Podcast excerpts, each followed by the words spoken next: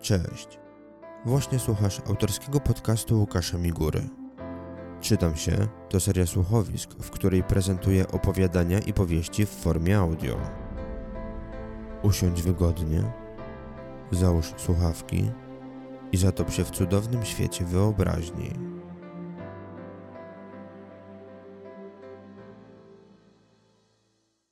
Odcinek dziesiąty. Łukasz Migura, Paparazzo. Część druga. Czyta Wojciech Pyttel. Patrzyłem zdumiony to na martwe ciało leżące wzdłuż jednej z mniej ruchliwych ulic miasta, to na trzymaną w ręce minoltę. Szybko schowałem ją do torby i zniknąłem. Musiałem wywołać tę fotkę. W tamtej chwili nie byłem nawet pewien, czy to wszystko miało miejsce. Może to sen, a ja leżę w mieszkaniu, najebane bardziej niż menele, którzy co rano podchodzą pod transformator widoczny z mojego balkonu, wyciągają interesy i szczają. A może to zdarzyło się naprawdę? Tylko czy i jeśli tak, to w jaki sposób coś takiego może działać? Kiedy dotarłem pod blok, nadal byłem roztrzęsiony. W monopolowym uzupełniłem zapas whisky. W tym samym, w którym zaopatrywali się lokalni pijacy. Dla biednej kobiety stojącej za ladą, zatrudnionej na ćwierć etatu i oddającej z mizernej pensji ponad połowę wynagrodzenia za manko, musiała to być najdroższa transakcja tamtego dnia. Tyle, że w ogólnym rozrachunku zostawiłem w sklepie pewnie ledwie niewielki procent tego, co właścicielka zgarniała dzięki lokalnym smakoszom jabłkowego wina. Na prędce schowałem butelkę Jacka Danielsa do torby i w kilka minut później otwierałem ją rozdygotanymi dłońmi, wgapiając się w aparat leżący na stoliku pośrodku niewielkiego salonu mojego równie niedużego mieszkania. To był pierwszy raz, kiedy kogoś zabiłem. Nieistotne, że nieświadomie. Czułbym się podobnie, gdybym potrącił bezdomnego. Jeśli tylko miałbym prawo jazdy i wóz. Albo gdybym strzelił do kogoś na wojnie. Dotychczas moją jedyną bronią był obiektyw. Tyle, że to nigdy nie było narzędzie zagłady. Raczej sposób na walkę przeciw zakłamaniu, na pokazanie obłudy i prawdziwego oblicza wyższych sfer. Jeśli nawet ktoś po zobaczeniu siebie na rozkładówce w dość niekorzystnym anturażu postanawiał ze sobą skończyć, nie brałem tego do siebie. Tylko teraz przyczyniłem się do czyjejś śmierci w bardziej bezpośredni sposób. Kolejny wieczór z rzędu złapałem za łychę. Pociągnąłem spory łyk.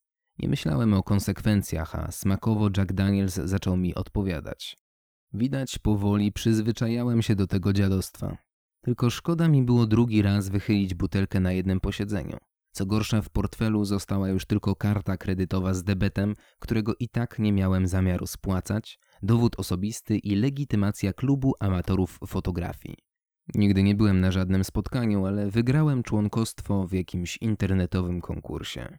Dokument przyszedł pocztą, więc wsunąłem go w jedną z przegródek i tak został. Zawsze wyglądało to lepiej niż pusty portfel. Czasem patrzyłem na ten kawałek tekturki. Wspominałem wtedy ciepłe mamine obiadki, bieganie z czymś na wzór lustrzanki po osiedlu i sprzedawanie fotek szmatławcom, które brały wszystko z pocałowaniem ręki. A kiedy miałem ochotę pobawić się w artystę, kombinowałem jak zrobić to samo zdjęcie na kilka różnych sposobów. Ostatecznie wszystkie szły do kosza, ale mogłem udawać, że coś potrafię. Gdzieś w połowie butelki przestałem wpatrywać się w aparat. Przez głowę przemknęła mi myśl. Czy powinienem go otworzyć i bawić się w mistrza postprodukcji? Czy powinienem komukolwiek pokazać to zdjęcie? Czy potrafiłbym je wywołać? Ale to nie była decyzja, którą powinienem podejmować w takim stanie. Odłożyłem rozkminę na następny poranek. Wydawało mi się, że wtedy będzie prościej że jakiś tajemniczy głos w głowie podpowie mi, co powinienem zrobić. Głosik zamiast doradzić wprowadził jeszcze większy zamęt. Obudziłem się nie tylko skołowany zajściem, którego byłem świadkiem i być może przyczyną. Zacząłem zastanawiać się, czy ktoś nie powiąże mnie z tą sprawą. Czy pieprzeni gliniarze w jakiś sposób nie dotrą do mnie.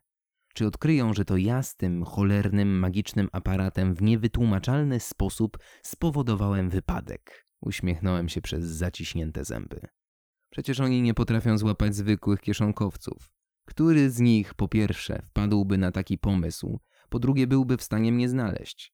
Po trzecie zaś, kto miałby jaja przedstawić taki zarzut? Sam naczelny wysłałby takiego gliniarza na przymusowy urlop. Właściwie to nikt nie wiedział, że miałem do gościa jakiś żal. Ot, znalazłem się w odpowiednim miejscu i czasie i zrobiłem co do fotografa należało. Do lombardu pana Zdzicha wszedłem pewnym krokiem. Położyłem aparat na ladzie i poprosiłem o trzy komplety odbitek. Gość złapał za sprzęt, obdarzył mnie uśmiechem i wyjął film. Szybko wsunął kliszę w pojemniczek nieprzepuszczający światła i rzucił pod nosem ironicznym komentarzem. Wiedział, że nie potrafiłem tego zrobić samemu. Wiedział, że nie czułem się pewnie, że brakowało mi umiejętności. Widać, gość lubił poczucie wyższości, które towarzyszyło mu w tamtej chwili. Pewnie nie miewał już wielu okazji do połechtania swego ego. Będą gotowe na jutro. Udało się coś złapać? Zapytał drwiąco. Sam pan zobaczy. Pan Zdzich roześmiał się w głos. Śmiał się tak, że mogli go słyszeć nawet ludzie przechadzający się chodnikiem przed sklepem. Niektórzy zaciekawieni zaglądali przez witrynę. Zobaczyłem duże, podziurawione migdałki szczerze rechoczącego przede mną mężczyzny. Trzymał się pod boki i śmiał się jeszcze chwilę po tym, jak wyszedłem skonsternowany. Po kilku minutach zapomniałem o dość absurdalnej reakcji pana Zdzicha. Zacząłem zastanawiać się, co tym razem mógłbym sfotografować. I czy tym razem aparat również wykręci mi taki numer. W głębi pojawiła się obawa przed naciśnięciem spustu migawki. Nie chodziło już o odpowiednią kompozycję kadru czy światło. Przestałem zastanawiać się nad tym, czy będę w stanie zarobić na utrzymanie. Moją głowę zaprzątała tylko jedna myśl. Czy aparat potrafi zabić? I jeśli tak, czy dalsze korzystanie czyni ze mnie mordercę? A może to po prostu zbieg okoliczności? Pomyślałem, że przetestuję sprzęt raz jeszcze, jednak tym razem zrobię zdjęcie zwierzęciu. Czemuś, co od zawsze wzbudzało we mnie odrazę. Uwiecznie obiekt, którego śmierć wszystkim wokół wyjdzie na dobre.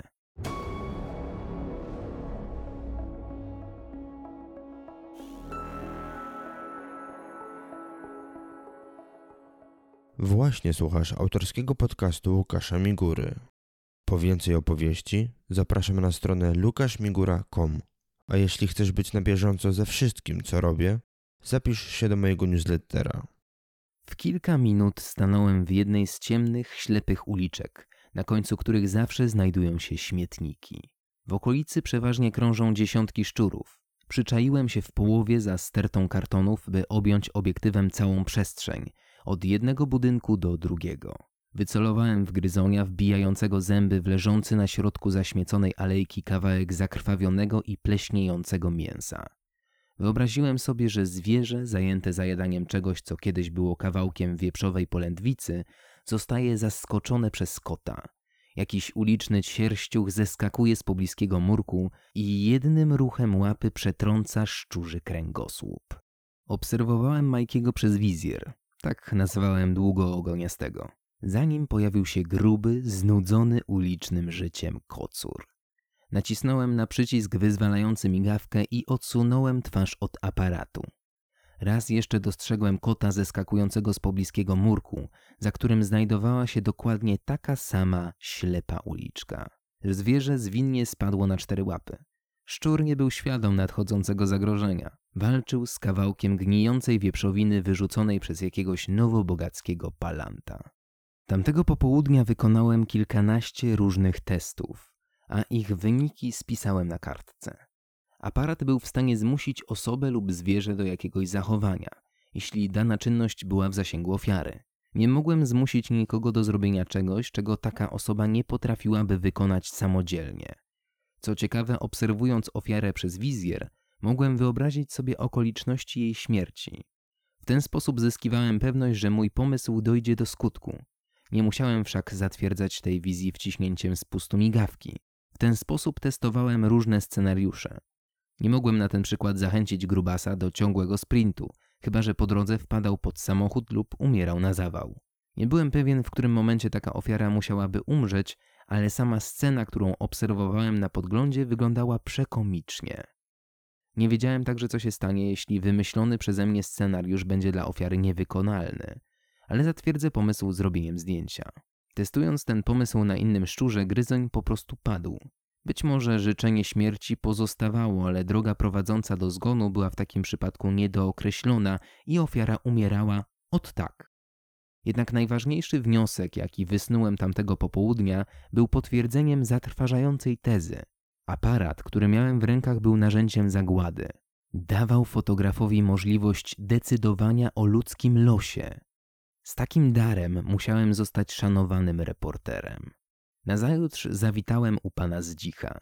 Przywitał mnie z szerokim uśmiechem i w tym samym powyciąganym swetrze, w którym widziałem go za pierwszym i drugim razem.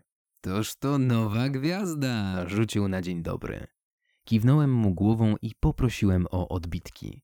Wręczył mi kopertę ze zdjęciami i negatyw, zapakowane w niewielkie cylindryczne pudełeczko. Miał pan szczęście, powiedział nadal nie przestając się uśmiechać. Dziękuję, odbąknąłem. Byłem niemal pewien, że pan Zdzich wie, co potrafi ten sprzęt. Mogę zapłacić, jak tylko zapłacą mi za fotki. Dodałem dość niepewnie. Spodziewałem się sprzeciwu, ale pan Zdzich tylko uniósł ręce uspokajająco. Jestem pewien, że za to zapłacą. Masz coś nowego? Pokręciłem głową, choć w torbie znajdowały się trzy filmy gotowe do wywołania. Nie chciałem mu ich pokazywać. Jeszcze nie. Zabrałem kopertę i negatyw i zmyłem się stamtąd najprędzej, jak tylko mogłem. Pan Zdzich wołał za mną, żebym wrócił z nowym materiałem. Przytaknąłem i pożegnałem się, zostawiając na wpół otwarte drzwi. Przez poprzednie 24 godziny zastanawiałem się, czy powinienem pokazywać te zdjęcia komukolwiek. Siedziałem na kanapie przed komputerem, raczyłem się łychą, której w butelce zostało już ledwie na jeden wieczór i rozważałem wszystkie za i przeciw. W lokalnych wiadomościach aż huczało o tragedii przed jednym z pobliskich klubów. Nikt jednak nie miał materiału. Wiedziałem, że fotki, które trzymałem pod pachą, były sporo warte. Ale w tym przypadku bardziej chodziło o wewnętrzne poczucie zwycięstwa, jakie miało mi towarzyszyć, kiedy pokazałbym je naczelnemu w jednej prawdzie, aniżeli o zainkasowanie sporej sumki. Wiedziałem, że szybko się odbije. Zacietrzewienie i chęć zgnojenia kolesia, który zabronił mi przesyłać kolejnych propozycji, były powodem, dla którego to do redakcji prawdy zaniosłem najnowszy materiał. Gdzie znajdę pana Figurskiego? Zapytałem siedzącą w recepcji młodą dziewczynę. Musiała studiować dziennikarstwo albo inny wielce potrzebny społeczeństwu kierunek i wybrała redakcję jako miejsce odbywania stażu. To rednacz, stwierdziła. Tam jest jego gabinet. Wskazała na przeszklone drzwi znajdujące się po drugiej stronie pomieszczenia zastawionego kilkoma biurkami. W jakiej sprawie? Pokazałem dziewczynie kopertę ze zdjęciami. Mam tu coś, co go zainteresuje. Rzuciłem, kierując się wprost do gabinetu redaktora. Wołała za mną, że nie można, ale zignorowałem ją. Parłem przed siebie mimo dziennikarzy wstających od biurek na mój widok i próbujących zrozumieć, co się dzieje. Wtargnąłem do gabinetu redaktora naczelnego Jedynej Prawdy. Co pan? Zaczął szczupły mężczyzna z bujnym wąsem pod nosem. Ze spodni zaprasowanych w kant wychodziła pomięta koszula. Rzuciłem na blat jego biurka kopertę z fotkami. Robert Piotrowski, to do mnie wysłał pan maila z prośbą o zaprzestanie wysyłania zdjęć. Mężczyzna wstał, poprawił okulary spoczywające do tej pory na końcu jego nosa i sięgnął po beżową kopertę. W drzwiach pojawiło się dwoje dziennikarzy. Mężczyźni koło czterdziestki z zakolami, najpewniej po rozwodach, i recepcjonistka. Naczelny odprawił ich i kazał zamknąć drzwi. Przejrzał fotki i pokiwał głową z uznaniem. Czego chcesz? zapytał z powagą. Chwilę rozważałem, co mu powiedzieć. Kiedy zmierzałem do redakcji, byłem gotowy wyśmiać go, pokazać fotki, narobić nadziei i pójść do redakcji innego, najmniej poważanego tygodnika w okolicy. Ale stojąc vis-a-vis naczelnym względnie szanowanej w tej części miasta gazety, zacząłem szacować potencjalne zyski. Etatu. Słowo samo wyszło z moich ust. Albo chociaż stałego zlecenia. Naczelny nie zaśmiał się, właściwie nie zareagował w żaden sposób. Usiadł na krześle. Przynieś więcej takich zdjęć i zgłoś się do Krysi po wypłatę. Polecił wypisując na żółtej samoprzylepnej karteczce kwotę za dostarczony materiał. Czterocyfrowa suma zrobiła na mnie wrażenie. Zabrałem ten swoisty kwit i nie odzywając się do ludzi pracujących w redakcji, spoglądających na mnie z pretensją z ponad ekranów komputerów, podszedłem do biurka młodziutkiej blondynki. Podałem jej małą karteczkę, dopisawszy wpierw numer konta, na który mieli wykonać przelew. W tamtej chwili wszystkie moje wątpliwości się rozmyły. Wiedziałem, że wkroczyłem do nowego świata. Ba! Miałem stworzyć nowy świat. Krainę, w której nie ostanie się żaden szczur. To był kolejny odcinek mojego autorskiego podcastu. Jeśli chcesz więcej, zachęcam Cię do przesłuchania poprzednich materiałów. A żeby być na bieżąco ze wszystkim, co robię, zapisz się do newslettera na stronie lukaszmigura.com. Dzięki za uwagę i do usłyszenia.